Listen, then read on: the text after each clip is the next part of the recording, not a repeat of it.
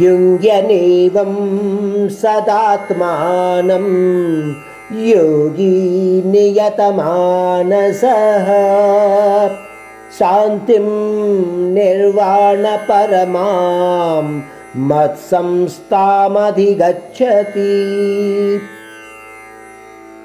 పరమాత్ముడు అంటున్నాడు అటువంటి మనోనిగ్రహం కలిగిన ధ్యానయోగి సర్వాంతర్యామిని అయిన నాయందే ఆత్మను లగ్నం చేసి పరమానందానికి ప్రాప్తుడు అవుతాడు.